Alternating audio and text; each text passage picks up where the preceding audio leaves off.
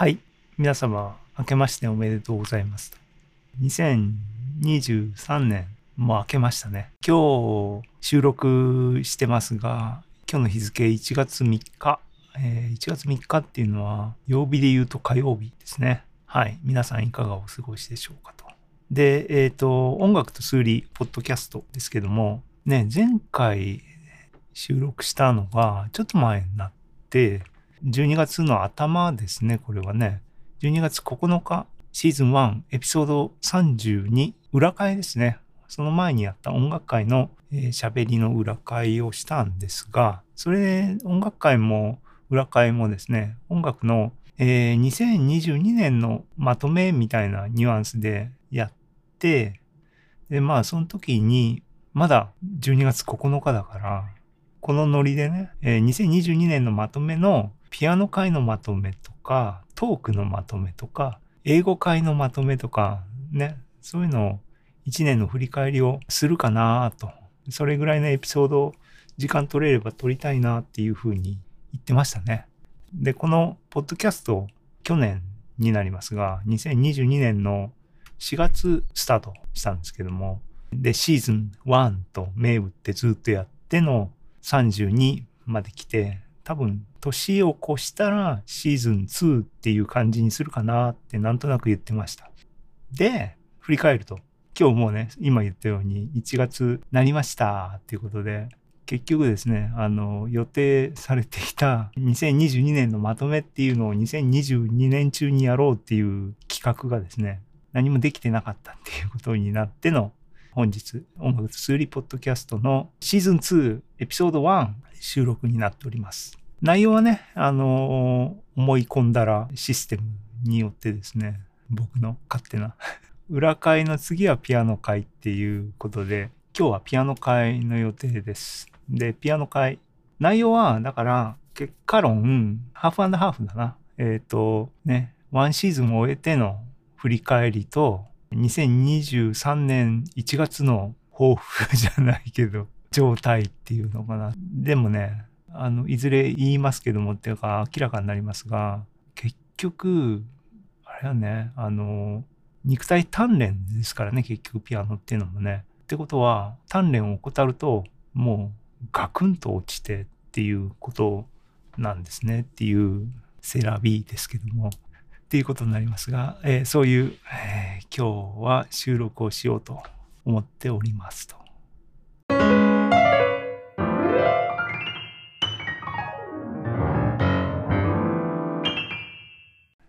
まだね、お正月休み、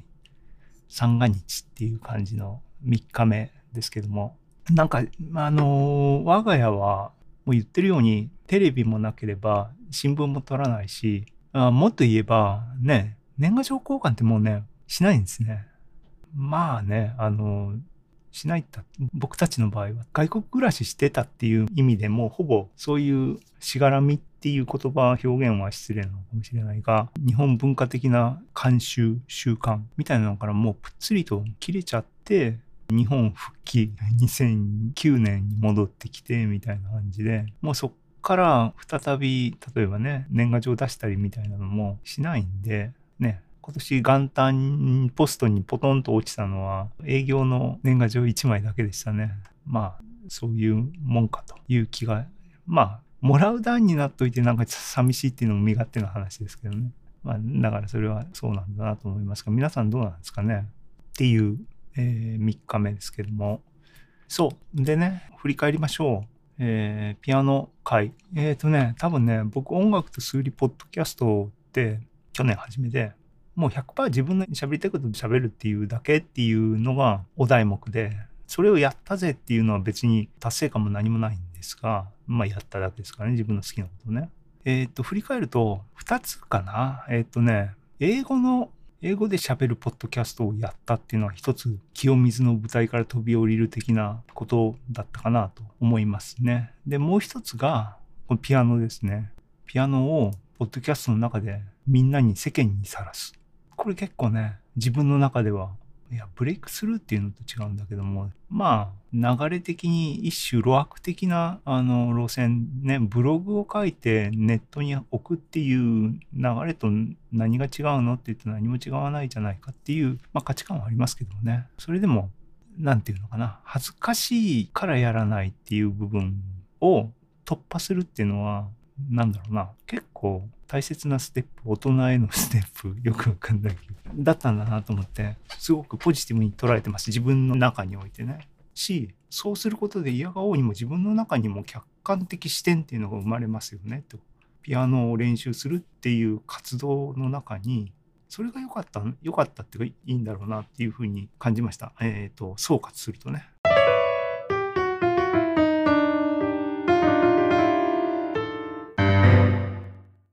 で、具体的にピアノ会、まあ、最初からね、このポッドキャストをそういうふうにトーク、英語、ミュージックプラストークっていう音楽番組形式、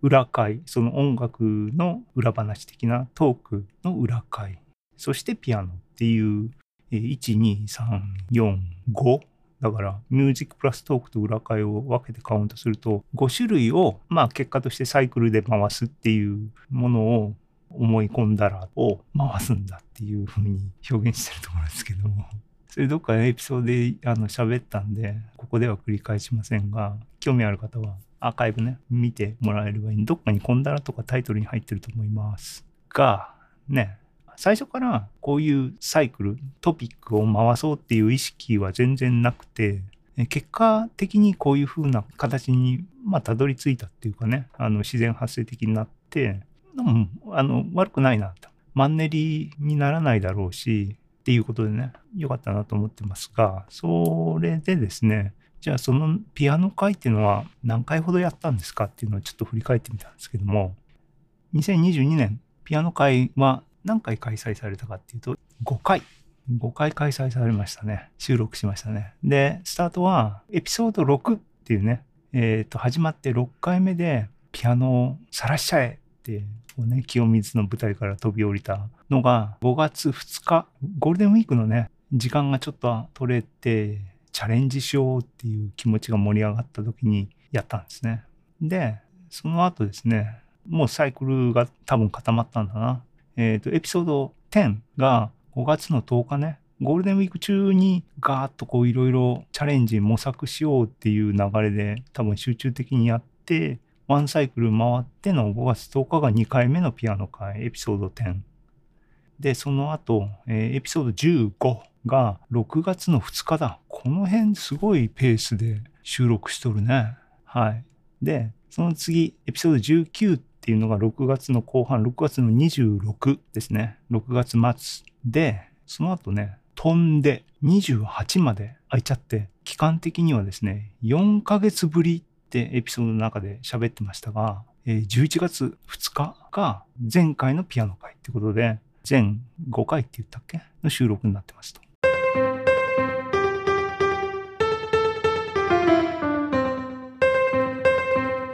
もうそれが全てを物語ってますが、ね、ピアノ練習するっていうのは、あの、肉体鍛錬なので、継続は力なり、休めば振り出しに戻るっていうパターンで、ご想像の通りでですね、そう、7月、8月、9月は忙しかったっていうのは、まあ、ポッドキャストを聞いていただければ、もうずっとね、あの、言い訳のように繰り返してたんですけども、ちょっと忙しくて、他に、あのね、あの余暇っていうのかな？趣味っていうのかな？に回す余裕がなかったことの100%現れなんですけどもそこでなんかもう完璧にこの5月6月の盛り上がりがリセットっていうかね振り出しに戻っちゃったなっていう気が振り返るとしてますね。ちょっともったいなかったなと思いますが。なのでこの習慣をね取り戻したいなと。継続的なねサイクルでできるような感じであの戻したいなっていうのが今年のピアノに関する1年の目標ですかね。です。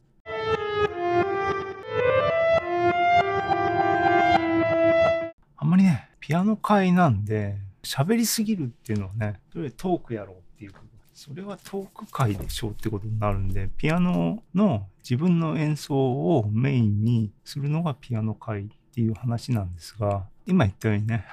あのあんまりピアノ弾けてないっていう話があるんで、長々と喋りを、とりあえず収録してね、最終的にどう編集するかは、後で構成考えますが、っていうことで、2022年のね、ピアノ会っていう僕の中のピアノ会における軸での出来事をもうちょっとまとめておきたいかなっていうか、言及しておきたいなと思ってることが一つありまして、あのね、そう、世間的にね、下手なピアノをみんなにさらすブームが多分やってきてますよ、皆さん。で、ちょっと心を強くしたものがね、あって、共感したっていうかね、自分がやってるのを間違っとらんっていう、勝手に家電飲水したっていう出来事があったのをちょっと喋ろうかなと思ってますが、えっ、ー、と、文学会っていう雑誌がありますね。僕文学の人ではないんで、何タイトルぐらいは知ってるぐらいの話ですけども、でも最近ちょっとね、雑誌っていう雑誌発行に関してはちょっと個人的に興味があってっていうかね、出版っていうシステムに対して DIY 的なセンスでみたいな話はこれまでも何回か喋ってますけどもね。文学会っていう雑誌が Amazon とか行くとね、いろんなもの本を紹介してくれます。彼らのレコメンデーションシステムはですね、自分の購買履歴からいろいろね、で、これ11月号ってやつだ。えっ、ー、と、2022年の11月号に、えっ、ー、と、まあ、あの、いわゆるジャズ特集っていうね、文学会がやるジャズ特集っていうのがあって、出て、まあ、あのー、買ったんですね。で、ツイッターとかでね、ちょっと紹介されてたの見て、あ、買っとこうかなと。こういう雑誌は特にね、出た時に関心があった時に買っとかないと、後で欲しいと思っても手に入んないですからね。まあ図書館とかに行けって話なんでしょうけども。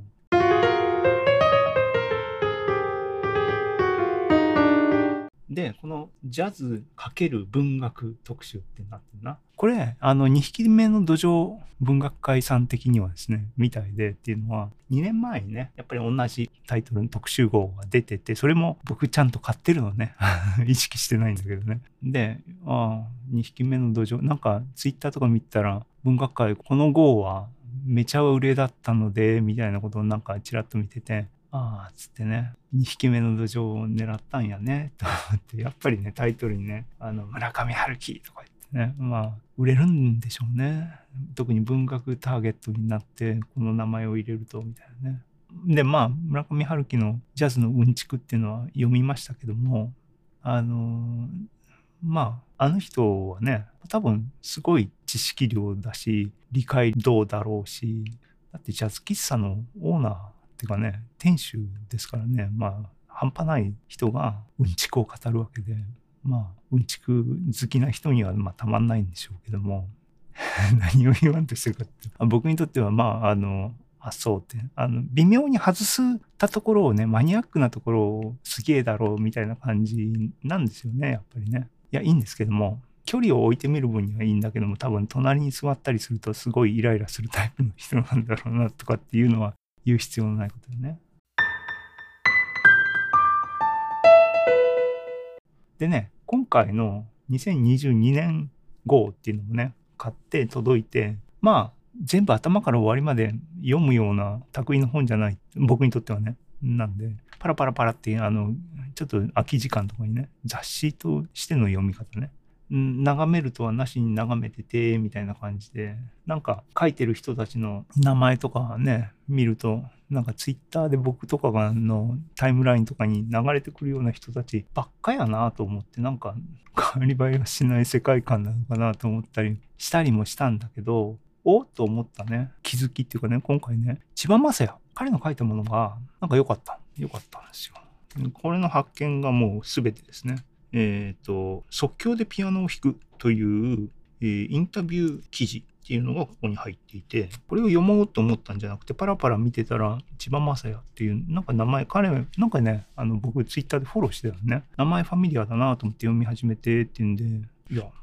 彼のピアノを弾くっていう即興で。で、彼のツイッターアカウントを見に行ったら、この当時なのか、その当時なのかわかんないけども、自身のね、ピアノ演奏をね、ツイッターにね、載っけてんのね、おすげえと思ってね。坂口恭平の影響だみたいなこともこの記事にも書いてありましたけどね。うん。口だけ人間がたくさん多い中できちんとアクションを起こしてる人っていうのは、もうそれだけであの尊敬に値するなと、僕は、僕とかもいますが、ええー、と思いましたね。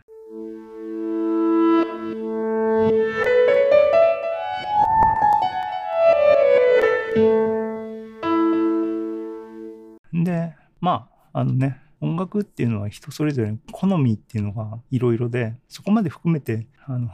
まだあれ、彼の場合は、ジャズっていうよりも、多分、即興性に重きがあってっていうんで、あれね、キース・ジャレット的な方向性なんだろうなと思いますが、キース・ジャレットはね、僕は、キース・ジャレットのソロってみんな好きですかっていう感じなんでね。あれ疲れるよねっていうのは即興本当に即興で弾いてるっていうのはあれのキースのポイントでしょってんで、それって何かっていうと、この先どう展開するのかわからないドキドキハラハラをずっと1時間なりの 長いあの演奏を聴かされるっていうのは結構、あの、いや、僕は個人的にはリラックスできない音楽だなと思ってますけども、で、キースといえばね、キース、この間ね、ツイッターで、ツイッターじゃない、YouTube でたまたまね、昔、だまだキースが活躍してた子、活躍っていうか、あの、病気とかで引っ込む前で、賞をもらったのね。なんかの、ジャズの、ソサエティかなんかの。で、受賞スピーチっていうののビデオ、これ多分ね、受賞した時にもう僕は見てて、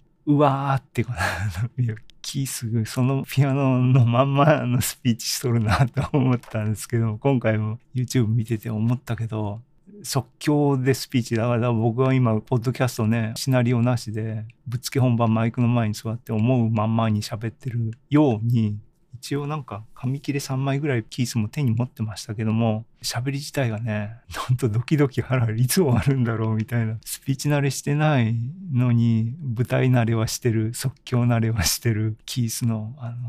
あれ聞く方結構辛いかったんじゃない？面白い話してたんですけどもね。うん。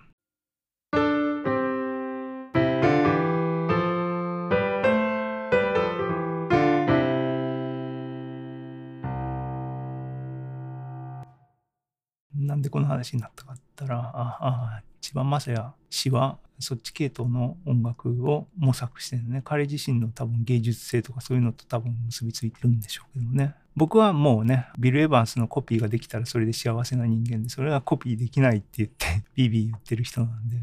ですけども、はい。ね、あの、そういうふうにね、いいじゃんと。自分の、そう、レベルの上手い下手っていうのをね、気にするっていうのが行動を止めちゃうし、ね、下手馬を目指すっていうなんか、あの、矛盾しておりますが、ね、喋り、喋るように、普通の日常会話のようにピアノが弾けるようになりたいな、みたいな思いが、特にね、あの、去年1年を一般的にまとめましょうっていうと、やっぱりね、AI がいろんな意味で、えー、人間が今までやってきたようなレベルに匹敵するぐらいのものになってきたねっていうのが、イラストね、絵を描くっていう部分もありの、それが音楽にもね、どんどん応用されてっていうのが去年だったと思いますよ。まあ、そうなった世の中の後で、さあ、つってね、楽譜がありますと。楽譜通りに間違いなく、きちんとそれなりのスピードとか速いスピードで演奏できるっていうスキルが、それ自体に価値があるんだろうかっていう、多分世の中になるんだろうなと僕は勝手に思ってるね。で、だから、いわゆるテクニックっていう部分はどんどん価値が低下していって、だかいい意味でね、本質的にテクニックの向こう側にあるメッセージみたいなのに評価の基準が移るんだろうなと思うし、まあ、よりタフな世の中にそういう意味ではなるんでしょうけども、それって今、ポッドキャストもやってますが、喋りね、コンピューターにテキストを与えると、えー、ね、 text to speech っていうのは昔からありますけども、喋ってくれるわけですよ。で、それのクオリティも上がっててね、アナウンサー並みに多分今喋ってくれるわけですよ。そうすると、喋りの流暢さとかね、あの、ビデオね、原稿、テーマだけ書くと、スピーチのビデオを作ってくれるみたいな AI ができたとかっていうので、わーって話題に、え、なったりもしますよね。という、そういう世の中でね、発音の綺麗さとか、滑舌の良さとか、そこにもうあんまり人価値も持たないじゃないですか。A さんっていう人が A さんっていう人しか喋れないことを朴突とした喋りとかゆっくりした喋りかもしれないけどもあとなまってるかもしれないけどもその内容が面白いとかっていうそういうふうに音楽も多分なるんじゃないかないやあるいはなったらいいんじゃないかなと思ってそういう形でピアノが弾けたらいいなっていうのが僕のゴールですね。まあまあ、あのさっきのね文学界ので見かけたって話もそういうラインに乗っかってるなと思ったし僕自身が今やろうとしてることもそういうラインに乗っかってるんよねと思いながらっていう話です。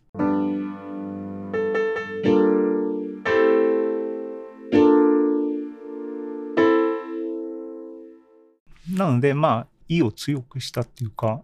まあ気にせずに自分勝手にやってればいいとは最初から思ってますけどね。はい。それが出来事的な話でした。で、振り返りのね、あの、最後っていうかね、曲、課題曲を一通り、っていうか演奏を公開した拙い演奏の曲をですね、リストアップしてね、見ました。したら、曲としては16曲を何らかの形で弾いたり、弾こうとしたり、勉強したりしてると。16曲ね。えっ、ー、と、一応曲名を言っとくと、My Foolish Heart, All of You, Words for Davy, I Love You, Poggy, シューマンの子供の情景の1曲目のやつね。見知らぬ国と人々について。オーニソロジー、セントラルパークウエスト、カウントダウン、ララララ、僕の曲だと主張してますけども、ララララ、ゴールデンスランバーズ、ナーディス、Dear American, What Kind of Fool Am I? えー、スピリチュアルとボーンっていうパッドメセニーの曲ですけども、これ同じやねっていう話をして。で、Fuck It Up, Big Green Suitcase、この2曲はルイス・コールっていうのがピアノ界で紹介したっていうか晒した曲になってますね。すごい偏ってるっていうかですね。ね。何回も何回もやってる。で、まあ定点観測的には僕的には多分マイフーリッシュハートをそういう観測の指標にするんだろうなと思ってますが、これね、さっきも言ったように、5月、6月っていうのが結構いろいろな意味で盛り上がってて、ガーッと深まってるんですよね。例えば、マイフーリッシュハートも、キーはね、A メジャーでずっと練習してるんだけども、C に転調して弾こうとしてるのね、とか。で、結構弾けてるんですけども、今弾けって言われたら多分ね、弾けない。弾けない。そうね、あの、転調で言えば、セントラルパークウエストもね、半音上げて、半音？やっぱりショパンの25を C の25に転調するような形で弾いたりとか、いろいろね、頑張ってたなぁと。でもそれがすっかりこう、脳みそと指から消えちゃったなぁと思って、またや、あの、修練しなきゃいけないなと思ってますね。後半のやつとかね、あの、パッドのあの、スピリチュアルボーンとか、あと、ティグランのね、ディアメリカンとか、もう全然、その後、おさらいフォローできてないんで、これ、またゼロスタートぐらいになってるし、ルイスコールのやつも、これね、11月にルイスコール特集ってやって、あーって盛り上がったやつが、その後、継続できてるかっていうのまた、全然練習、ピアノね、練習できてないんで、これもね、あの、またゼロスタートになるなと思ったりもしてます。っていう、まあ、振り返りこれぐらいにして、じゃあ、あのね、お前の今の状況を晒してみろと、ピアノ界はそれが趣旨ですからね。えっ、ー、と、さっきも言ったように、12月に入って、ピアノ界のまとめをしようっていう気持ちはあって、えっ、ー、と、12月中に1回練習っていうかね、練習風景を録音したものがあります。25日に録音した音源があって、それをさっきね、聞き返してました。で、昨日ね、練習しなきゃと思って、昨日もまた収録したんですけども、えー、その2回から今回のピアノ界の僕の演奏は自分のね、レベルを、足りてないレベルもその状態で晒すっていうのがポリシーですからね、紹介したいと思いますが、え、ー、と、去年の12月25日の演奏から、まあね、あの、まずは指鳴らしっていつもの感じで、マイフリッシュハート弾いてます。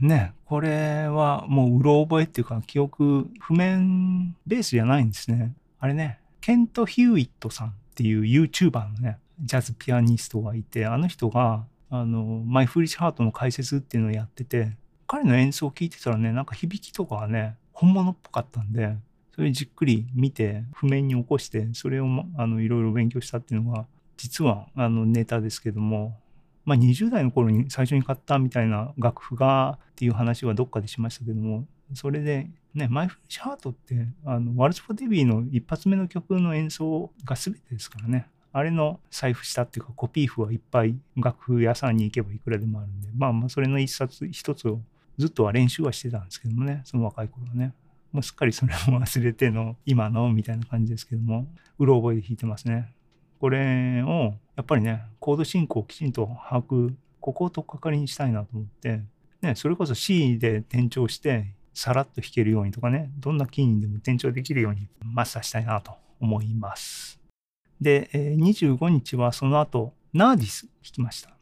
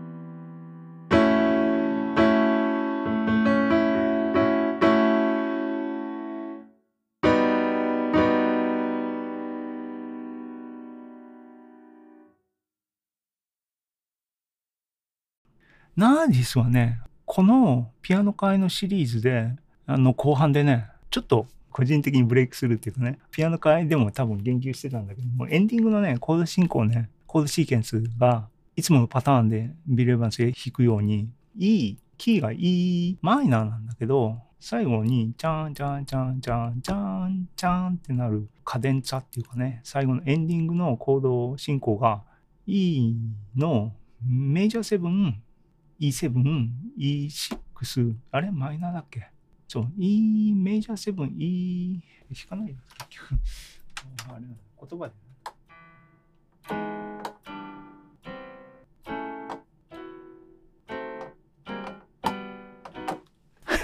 ね。E メジャー7。そう、だからね、E マイナーなんだけども、E メジャー7弾いて、E マイナー7、E マイナー6で、A7、A6 に行っての E マイナーメジャー7で終わりっていうのを、これ譜面を見たらそうなってた。ああ、そういうことかっていうか、これは丸暗記ねと思って習得したっていうのが、あの、去年の僕の中の学習っていうか気づきの一つですね。なです。で、えっ、ー、と、次に、これね、これが一番最新の僕の今の盛り上がりの曲なんですけども、Everything I Love っていうコール・ポーターの曲で、ビル・エヴァンスの演奏では、How My Heart Sings っていうアルバムに入ってる演奏があるんですけども、これが僕結構好きで、この演奏が好きで、これずっとね、コピーしたいなと思ってた曲なんですね。で、耳良くないんで、このかっこよさは、ビル・エヴァンスのコードボイシングがかっこいいんだろうってずっと勝手に思ってたんだけども、でね、あの、弱えやつだけどもね、自分でトランスクライブしろって話ですが、どっかにね、コピー譜落ちてないかなと思ってググったら、あの、ソロの部分をコピーしてる人がいて、でね、ソロの単音っていうのは、いや、頑張ればできるし、僕はあんまりソロのピロピロっていうのにグッとくるタイプじゃないっていのをいつも言ってますけども、その譜面にね、コードが書いてあるのね。ああ、コード書いてあると思って、そのコード抜き出してね、そのコードだけを素朴に弾いてみたの。Everything I Love。このビル・エヴァンスの演奏は E メジャーで弾かれてますけども、これね、あのー、コードを抜き出して、っていうか、ソロ譜に書かれてるコードを引っ張ってきて、それ弾いてみたら、この響き自体がね、僕好きなんだっていうのをね、認識しました。あと、弾いてたらね、これ、出だしほぼ、ポーギーのコードプログレッションと同じですねっていうのも気づいて、あーと思って、僕のツボないんだと。この進行がっていうのはね、今のあの盛り上がりですね。っていうのは、さっきも言った、えっと、キーが E メジャーね。で、スタートはトニックから始まって E メジャー7ね。E メジャー7。E メジャー7から譜面にはね B フラット7って書いてあるんだけどこれ B フラット7は E7 の裏コードでまあ E7 トライトンサブスティっていうだから E メジャー7 E7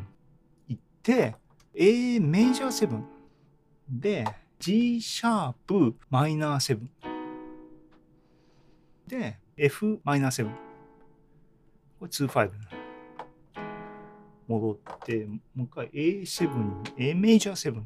これがね、I love you ポーギー。ポーギーは、キーが F メジャー、F メジャーですね。F メジャー。だから C サスカル。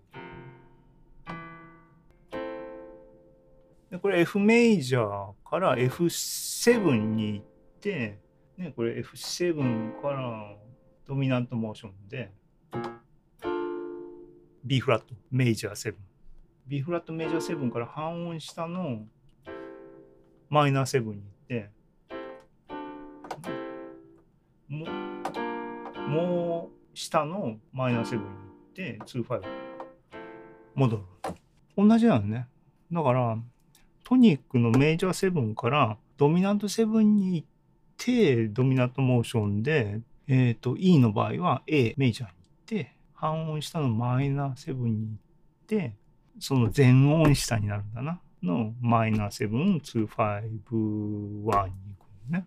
で、その後のメジャーセブン、一度のメジャーセブンからドレミファ、4度のメジャーセブン、サブドミナントっていうんですかね。かっこいいよね。そう、だからここにね、相似性っていうかね、同じもの見て、おーと思ってんのね。あのどれぐらい僕がだからこの進行好きかっていうのは、この進行ベースに俺のオリジナル曲だって言って、ララララっていう曲を作ってくれるね。F、キーが F メジャーで、で、ラ。だからね、ミね、3度の音をずっと弾き続けるっていうのは僕のララララなんですけども、実はこれが Everything I Love の出だしなんですね。だから E だったら E メジャー7でしょ？これだからね G シャープね G シャープでずっといくの。だから多分記憶にあったのかな？わかんないですけどね。盛り上がってます。Everything I Love。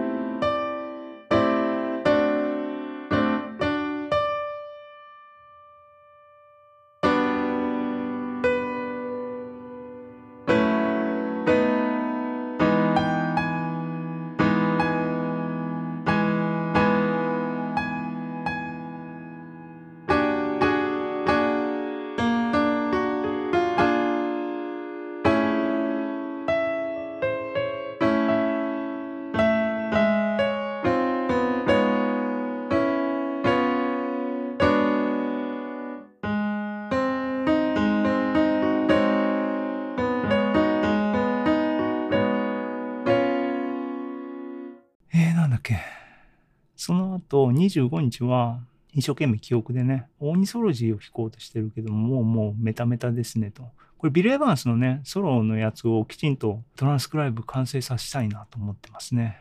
その後、セントラルパークウエスト少し弾いて、弾けんくなった、弾けなくなったって、うなだれてたのが25日でしたと。で、昨日ね、ポッドキャストピアノ会を収録しなきゃいけないと思って、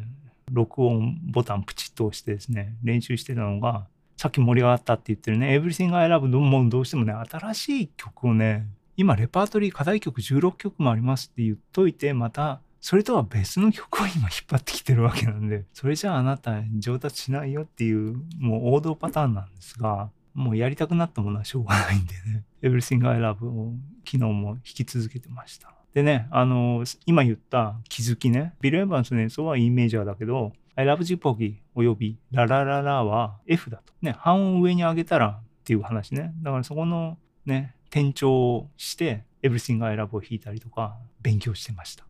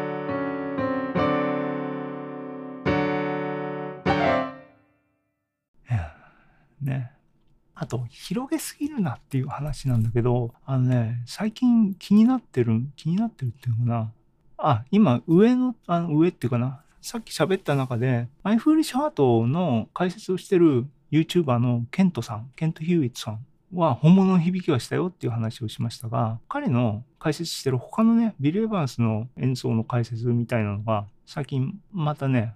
広げすぎなんだけどね。おーって、これいいじゃんと思って、これちゃんとマスターしたいと思ったのがですね、If You Could See Me Now。このね、ブロックコードっていうかね、メロディーを全部コードで弾くんですね、ビル・エヴァンス結構ね。で、あね、有名になったバリ・ハリスの6 Diminish Scale のビデオを YouTube でまだこれをみんな見てましたよね あの、オランダのね、デンハーグのところでのレクチャーのビデオが流れて、あれ見て、おお、これ、そのね、あれの響きを、あの、ビル・エヴァンスとかがやってるような響きやんと思ってね、多分、ああ、それなんだろうなっていうのは、漠然とは思ってたんだけども、まあ要するにあれですよね。あの、6コードとディミニッシュを順番に弾くっていうやつですけども。だディミニッシュの使い方が多分センスなんだなっていうふうに思って、それ以上まあ理解は進んでなかったんだけども、まあそれだけではないですよね。当然ね。で、トランスクライブの意味で、ケントさんがアップした、最近アップしたビデオで If You Could See Me Now の弾いてるのね、ウィントン・ケリーとなんかあのビル・エヴァンスの話みたいな回としてやってましたが、これ押さえておきたいな。あと、あの、ケントさんは、あの、気になってるのはあれね、 Alice in Wonderland のコードボイシングを詳しくやってるね。あれも勉強したいなとか言ってると、何にも何にも、あのね、広がってばっかりであれだね。うん、だから広げるなっていう意味で、あの、自分の心の中でね、 All of You をまず完璧にしなさいっていう心の声が多分響いたんだと思いますが、昨日収録はね、その後、 All of You 少しおさらいをしようと思ってしてましたね。 All of You ね、あの、 Sunday at the Village Vanguard の演奏ね、メロディーを、テーマを絶対に弾かないビル・エヴァンスの All of Youー。ね、これかっこいいですけどね。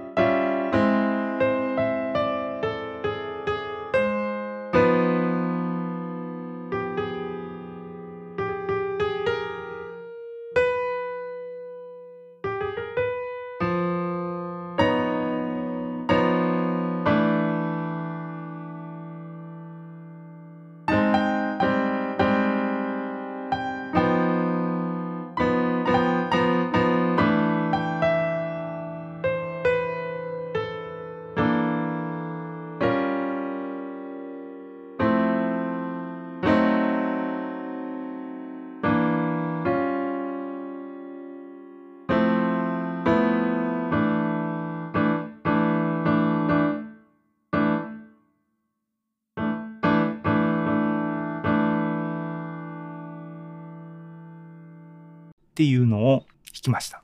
なかなかね、いや、365歩の逆のマーチになってますねっていうのはいつも言ってますけども、地道にね、やっていきたいなと思います。今年もね。ああ、そうだ。今年の目標の一つね。今年の目標の一つが必ずしもこれピアノ会と別にリンクしてる必要はないんですが、僕ね、これね、買ったまま、封もまだ、あ、封は開けてるんだ。買ったまま、組み立ててないですね。えー、大人の科学マガジンのですね、トイレコードメーカーあるんですよ。でね、これはやったぜと思って遊びたいなと思ってるんですが、そうこうしてたら去年ね、重大工学が、ティーネージエンジニアリングが、まあ同じものだっていうふうに僕は理解してますが、あの、販売し始めましたね。自分でミニバイナルレコードをカッティングできるおもちゃなんですけども、今年はね、これで僕の音楽をピアノの演奏にするのか、DTM したなんか曲をパパって入れるか、そこら辺はまだ考えてないですけども、少なくとも自主制作版のですね、超レアもの1期言語バイナルをですね、ミニバイナルをね、出すぜっていうのがね、今年の目標かな。ね、それをさ、ブースとかで売ったらさ、いいよね。だから自分の曲だったら、あの、版権とか、なんか誰からも文句言われない。したらあれか、やっぱりあの、DTM のあれになるのかな。まあ、そんなことを考えたりしてる、えー、2023年の1月3日です。ってことでね、はい、そのように日常ね、正気を保ちながら日常を粛々と日々着実に生きていきたいなと思ってます。皆さんもね、そう、あの、やっぱり今年のテーマもピース and ラブですね。うん。うん、それ以上の気持ちはない。やっぱり、うん。なんでみんなに喋りかけてんのって言ったら、そうなんですよ。はい。っていうことで、えっ、ー、とね、今年1年も皆さん、あの、平和と愛を、あと健康かな。はい。Peace and love.